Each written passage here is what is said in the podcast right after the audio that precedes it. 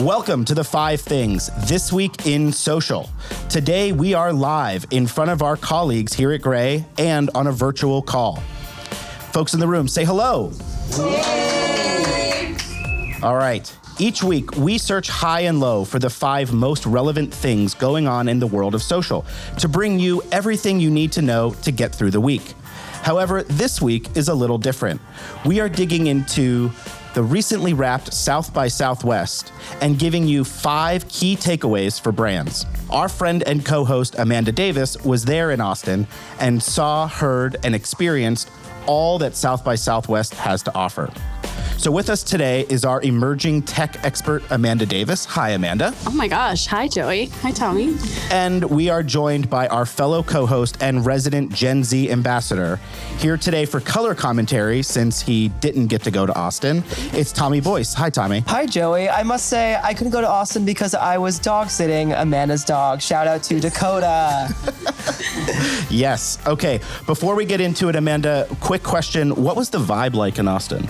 It was cold, first of all. The vibe was interesting. I think, you know, we're coming out of a winter from a pandemic that's lasted two years. It, all of a sudden, we're thrust into this like live experience. So it was definitely still that awkward robot, how do I interact with you moment. Um, but it was nice. Everybody was kind of going through it together and figuring out how to network and have social conversations again. So we were all on the same page. Yeah. And how was the vibe with Dakota? Dakota was lovely. Dakota was clingy and she was she has a she would stare at her shadow all day. Um, like I'm not even kidding. That's how she spends her time. That's my girl. Excellent. Well, I'm Joey Scarillo, and maybe someday I'll get to go to South by. But in the meantime, here are the five things. First up, digital events will supplement physical events, but not cannibalize them. Second, mixed reality is finally finding its stride. NFTs have officially moved beyond speculative value propositions. Fourth, Web3 is deeply impacting the future of brand building. And finally, gaming and social are merging to create an unignorable metaverse. Okay, Amanda, you are in the hot seat. Let's get into it. Digital events. Let's talk about it. So this was obviously the most top of mind for people that had attended South by for the last two years. It was held digitally um, since the pandemic started, and obviously a lot of the tech advancements and the innovation had focused on how do we bring these events to a digital setting and what does that look like. So there was this really interesting dichotomy of having all of this great tech that allows us to have digital events, but physically experiencing the value of being in person and connecting in person. So I think a lot of questions that you know we receive are why would someone go to a digital event when they can go to a physical event? And the conversations that a lot of us were having were they're both equally important and they both provide totally unique experiences. One example that was brought up on one of the panels is when sports and, you know, baseball specifically started being broadcast on TV, there was a really large concern um, from the teams that people wouldn't go to the games because they could just see it on TV, so they're not going to have the viewership physically. But obviously, looking back, we can see there's an experience of watching, you know, a baseball game on TV and there's one of watching it um, in person, and those can obviously like reach different amounts of people. So a lot of the conversations, candidly, I expected to hear around how events will be pulled into these digital settings, and it was more about how do we balance those and be able to offer experiences that audiences get to choose how they want to interact.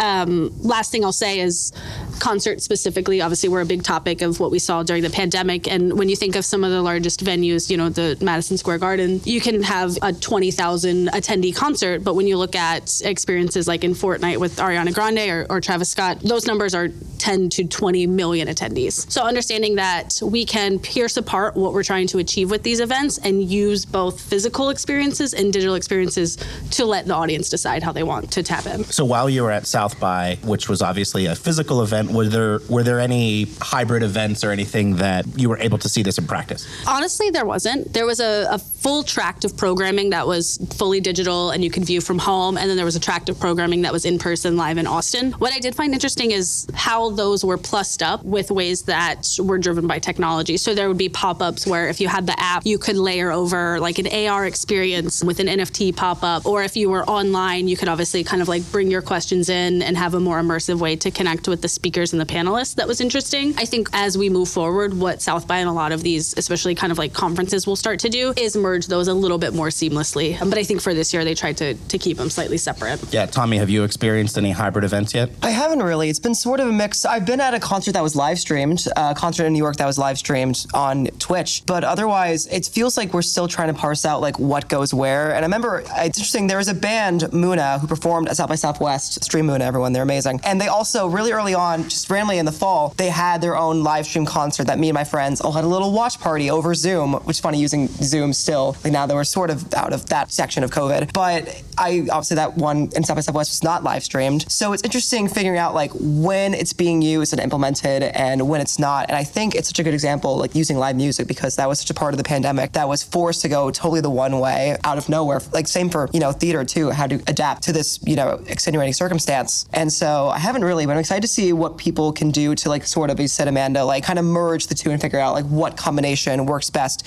if you're trying to do a hybrid event because maybe you don't need one at all. Maybe you want to go just digital for the for the size and scope of it. Yeah. All right. Well, let's jump over now to our second thing mixed reality. Sounds like it's growing up what's the latest and greatest? Yeah, so mixed reality is not a new topic, candidly. It's, you know, the use of VR with your headsets, the use of augmented reality, um, applying different immersive tactics, whether it's haptics or sense or, or smell or any of those things to an experience and making it feel really tangible. And I, I kept hearing the same sentiment, and I'll probably bring it up with our other topics too, in that when we have a new piece of tech or innovation, the first thing that we do with it is kind of make it very novel and treat it almost as like a very simplified version of what it can do as a toy.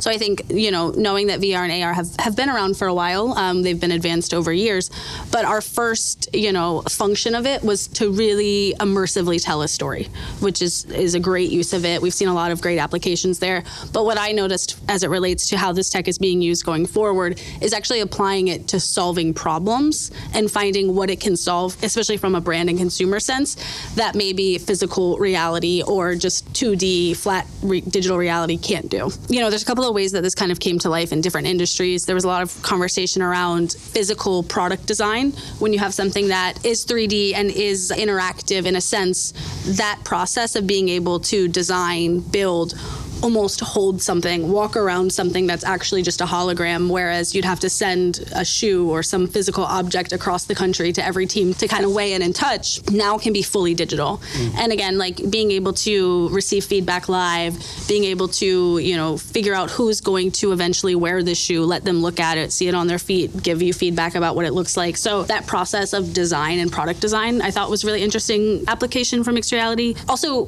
production and how we use this technology technology to create content. I thought it was interesting. It was mentioned that the IKEA catalog is now 100% all 3D models. So, like, mm what you see in that catalog just doesn't exist. Some of the showrooms exist, but everything on the website that it actually is like a product is all a 3D model. It just looks that sharp and very tactile.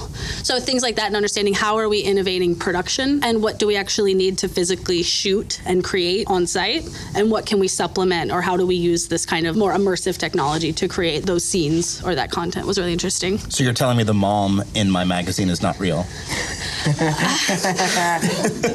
Tommy, what jumps out to you about uh, this technology? To me, what jumps out is how far we've come in such a short amount of time. I remember my first introduction to XR was the Nintendo 3DS. I don't know if we remember that. And that was also my first, that was like baby's first AR. There are these little cards, and you point the camera at them, I swear to God, they're little games, like AR games. And now there was an amazing headline, I believe it was from the New Yorker, where it was this VR experience of this story of this uh, Chinese internment camp. And it's available for not just for Oculus, it's also you can watch on your phone, on your laptop. But seeing it was a 20 minute virtual experience that was, I went and watched my phone, and it was so, so moving. And seeing how we've gone from, again, it being a toy that's a part of a Nintendo console to being able to tell these really fleshed out, fully immersive, just like pieces of art, I think it's amazing. And seeing what we'll be able to do with it, just in 10 years from that to that, how far we'll be able to go in, you know, five years with the technology we currently have now is just really inspiring and makes me think of like, what's the the best practices we could use for this. And specifically too, like I think that's 100% right and how that's applied to like solving a problem that we don't mm. have the ability to do in real life. Like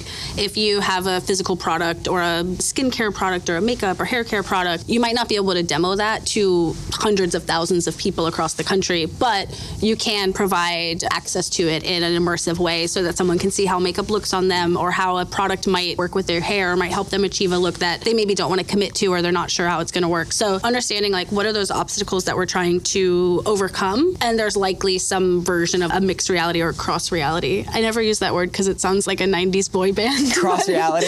but how on, seeing red. Yeah.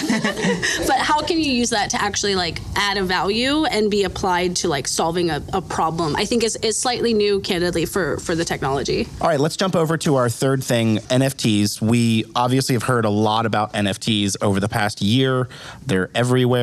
So, what did you learn at South by? I learned that they were everywhere. Literally every conversation, every single panel, every block. There was wheat pastings, there was flyers. They were everywhere. Everything that you went to probably had an NFT attached to it, which was awesome and really interesting. And I think there was a lot of conversation around what's next. And I think when we look at 2021, that novelty and simple application of what an NFT can do was really applied to artwork and speculative value. It's almost like a gold rush last year. How do I gobble up the most NFTs and try to, you know, turn a profit on it? Again, that simple first step of an NFT. Now we're turning the corner and it's really about how are we leveraging blockchain technology to help us and support our systems and make things a little bit more efficient and easier to use. I thought it was interesting. Evan Keast, who's the co-founder of Doodles, which is one of the most popular NFT projects right now, he started one of his panel discussions by saying NFT culture is weird and annoying. And I think that, and I, I, NFT culture by design sounds like it might, you know, bring a specific kind of conversation or approach. What was very refreshing is being there in Austin on the ground with a lot of people who are in this world is like we know, like we know how it was used and how it kind of the conversation and, and culture seems from the outside. But as we're looking forward, how do we create these deeper and more decentralized processes and operations that help us come together, bring a community together, and kind of have this value exchange that's more than just speculative art buying, for lack of easier reference. Yeah.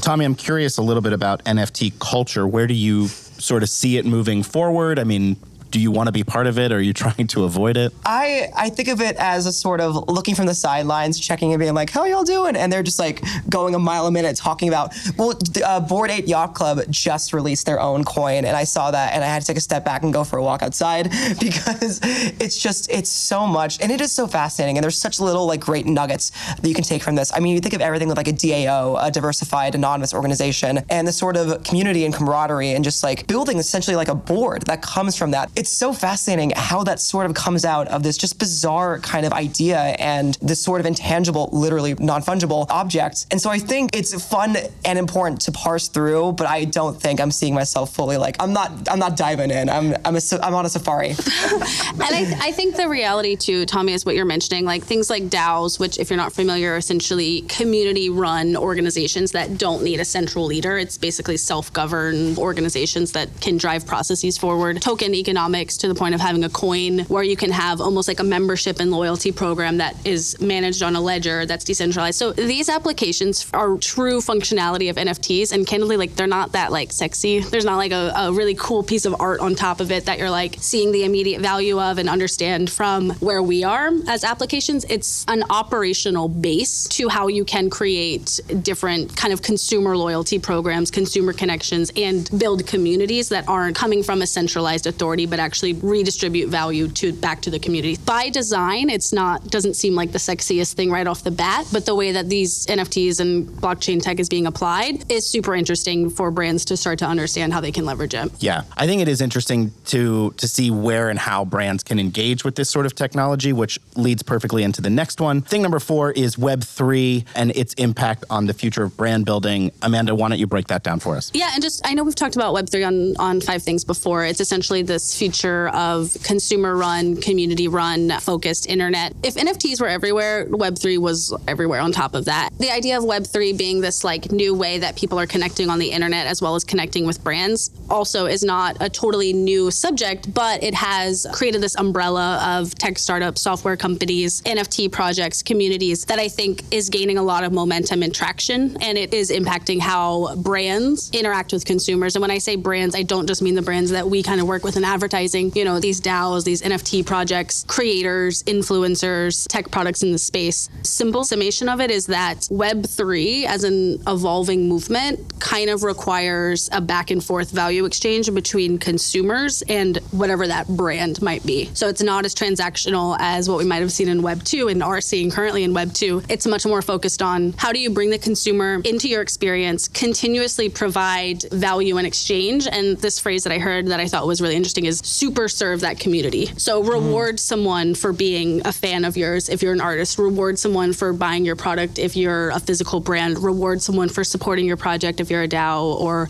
an NFT project, and share those values and create a much more accessible and value exchange relationship with them. Yeah. So, Tommy, if you were advising a brand on readying themselves for the Web3 future, what would you what would you advise? I think the biggest thing, and I think that Web3 can be a lofty concept. To me, it's just power to the people. I think that's such an important topic nowadays. How people, especially younger people, Gen Z ambassador, blah blah blah, they want to take ownership of their brand and have some part of it. They want to know that their brand is contributing to some either net positive or just like a net neutral on the world. And so I think there's a give and take that comes from that. And there's a recognition that, hey, the people who buy your products, they want to have a say in how it's made. They want to be supporting something that is doing some sort of good. And so it's just readying yourself for a lot of feedback and criticism that isn't really necessarily polite or fun. It's not fun to receive criticism or be told the way of how you're working is not sustainable or it's not fun to be criticized or get feedback that doesn't support the way you're currently operating. But it is important to foster these relationships, and doing so, that means creating and fostering that connection and being able to change and be receptive to the noise you're getting from the public. And that to me is where the decentralization of Web3 is like the core tenet that we need to take both as like brands and as people, you know, making campaigns for brands into the future. All right. Uh, speaking of the future, let's talk metaverse. Gaming and social are merging to create an unignorable metaverse. Well, lucky for us, we've got our metaverse expert right here. So why don't you talk to us about what you learned? um, yeah, I wouldn't go through a recap of South by without talking about the metaverse. It was a, a large part of the conversation, and especially how brands and experiences are showing up. And I've specifically framed it in this way of gaming and social experiences creating this metaverse because what we have right now, we have this gaming environment that is, you know, based on the core functions function of gaming, live play, etc., that is adding things like play to earn, where someone is basically gamified and rewarded for playing, you know, more often or achieving more in their game, and it creates an economy in that way. At the same time, we have social platforms adding features and functionality feel more native to how we interact with each other. This is things like adding in audio spaces or different content formats on these channels, understanding how do we as humans want to socialize and how does that look different than what we might consider social media proper while all of those are kind of growing and evolving and, and blurring the lines a little bit, we also have these new metaverse platforms that are slightly separate from each of these that are trying to do both. They're trying to bring people in to socialize, to have an experience, but also to reward them and to make it something that people want to keep interacting with. The Sandbox is a really popular metaverse platform, and they've just released their season pass alpha, they're calling it, which essentially the more that you go into different experiences on the platform, the more that you get rewarded and you get the in game currency for just poking around and playing games and doing stuff. There's other metaverse platforms that are rewarding people for having a conversation with someone or meeting someone new or bringing a friend in. So while the metaverse is still a really large and early topic, we start to see all of what would be traditionally separate experiences and platforms start to pull and merge the features and functionality based on how people want to interact. And I would say we talk about on the five things a lot, like how social platforms are kind of, you know, vying to get a new feature or functionality and who's going to do it best. And I think that we'll actually start to see that open up. And it'll be mm-hmm. metaverse platforms, gaming titles and publishers, as well as social platforms. You know, you think of the obvious big one, Meta, figuring out how they can apply this functionality and attract the most audience and experiences. Was there anything specifically metaverse related that you saw that got you excited while you were there? you can be critical. I'm going to answer your question by not answering it. And I will say I there was a lot of conversation around the technology and what is driving it. It's a lot of advancements in data processing, how we're using AI, how we're making this product really engaging and interesting. I did crave a little bit more conversation around how the metaverse is being built and how we can make it an equitable, accessible space that really supports the world in a way that perhaps Web 2 and previous platforms didn't do. So I know that is not the most satisfying answer to your question. No, but it's fine. Tommy, uh, what are your key thoughts or takeaways? My takeaway is I'd love to make money from meeting a friend. I think that'd be great. We should bring that to the real world. I think, Amanda, your last point is very interesting. I read, when I was home, I read a lot about South by Southwest. There's a great op ed, I forget where it was, might have been The Verge, and it talked about how there is a need for these spaces to be built by people who are not straight white men in either VC or tech, and how that at the moment currently is not happening at the level of which we want to see. And it's the idea of like, what kind of worlds are we building? What kind of worlds do we want to exist in? And if it's only being made with this one class of person, will anyone who's not a straight white man in VC or tech want to be part of the metaverse? So there's also like, there's a part of a question of how do you draw people in from different experiences and backgrounds to, to this world to get them to connect? I think it's so interesting because like the metaverse, as we're seeing now, I'm imagining like sort of like a wave of like things just coming together and forming. Just, that makes no sense. I was like, you kind of Yeah, it does. Yeah, I know. painted a nice I lost picture. myself. the fun of a live podcast on tape. I think it's important for us to recognize the necessity that comes in making spaces that are equitable and that people want to go to. That's the thing. And that's what I'm currently not really getting right now. There's so many amazing prospects and ways the metaverse is being used for brands and for everything. What I'm still missing from this conversation, what I would love to hear from the future is why do people want to go there besides the fact that it's new and cutting edge? What is it about it that specifically allows us to connect on a level that's promising that I think it can deliver? I just want to like I want that like last like little piece of the puzzle. So that's sort of like going off your point, what I want to see from the future of this and hopefully at the next, you know, South by Southwest. All right. Amanda wasn't the only person from Grey to go to South by Southwest. Grey's senior manager of social and influencers, Kyla Sloan, was there too. And we've been looking for an opportunity to collaborate with her on this podcast, and this felt like the perfect fit. So I recently spoke with Kyla about her key takeaway, and here's what she had to say.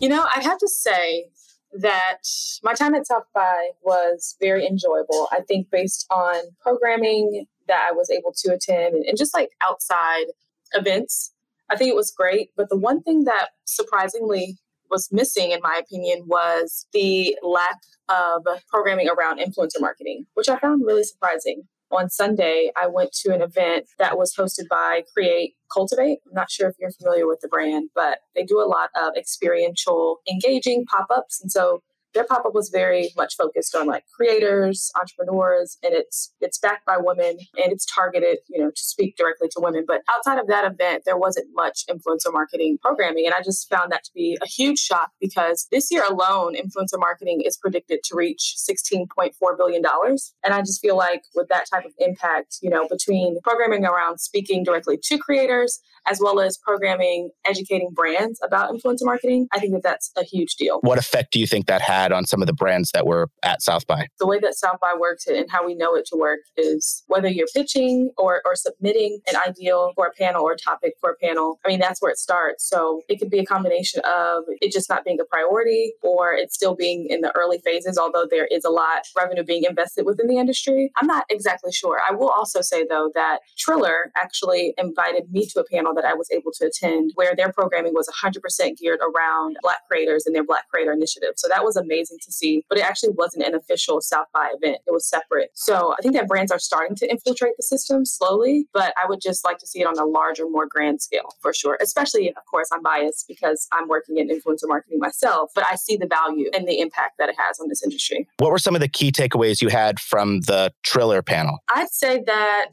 it was a combination between working with creators, you know, appropriately, meaning investing your time and getting to know them, investing your time in as a brand, by the way, but investing your time in appreciating their craft and, and, the content that they're already creating, understanding that when you're when you're wanting to work with them, you're investing in them, but you're also getting, you know, everything that they have to offer. But the other the other big piece that I think really stood out and I was I was happy to see was a lot of conversation around how black influencers specifically, they really do create their culture's engine. And so a lot of times many of the trends we see, many of the common themes we see on social, they are started by Black creators and they don't often get the recognition they should. And oftentimes they're not paid their worth, you know, in comparison. Because we, we see a lot of information come out around, you know, black creators and what they're making as influencers on social versus white creators, for example. And so there's a lot of candid conversation around those topics, which I think is very necessary for brands to have that insight for sure. Awesome. Well, Kyla, this was fantastic. I am so glad we got to have you participate in this conversation, seeing as you were at South by and you had such a great time and so many awesome takeaways. Um, we look forward to having you on the podcast again because this was so fun. Let's do it. All right. Thank you so much. Yeah, uh, you guys didn't know you were going to get a bonus thing today. So, six things. How about Ooh. that? Six things. I found it interesting that influencer marketing was basically left out at South by. Kind of surprising to me. Amanda, was there a lack of influencer marketing that you found? Yeah, 100% agree. It was not a large topic discussed as I imagine it would have been in the last couple of years. And part of that I perhaps attribute to the redefining of what an influencer is and what they deliver. You know, influencer and kind of social media proper heyday was obviously is obviously content creation, video creation, music creation, things like that. And I think, you know, judging by the conversations that were had this year at South by, influencers and creators is so amalgamous. It can look like so many different things. It can be someone who designs an experience in Roblox. It can be someone who creates wearables in, you know, Minecraft or some other platform and some other version of creation that it's not as easy to pinpoint into what we would consider traditional content creation in that way. Perhaps that's why the conversation was slightly absent because it is such an evolving name and category for who falls into that and what do they what can they deliver and how do you work with them. Yeah. Was there anything that was talked about a lot beyond the five things we talked about here today that is worth mentioning. Yes, actually.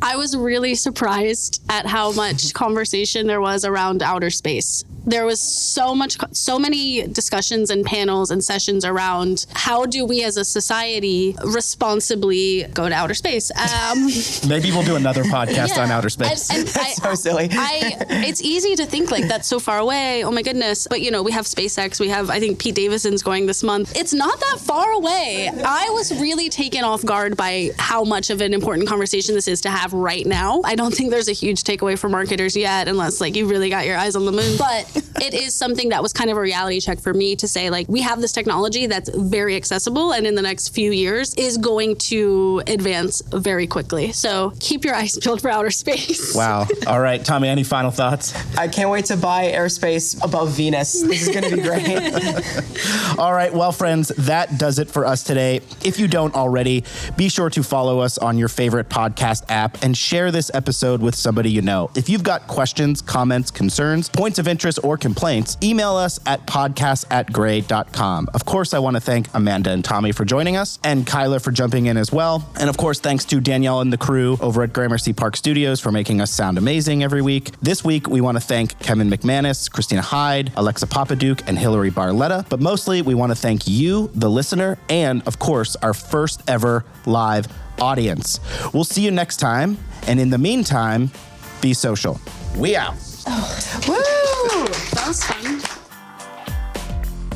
The Five Things are written and researched by the Social and Connections team at Grey, New York.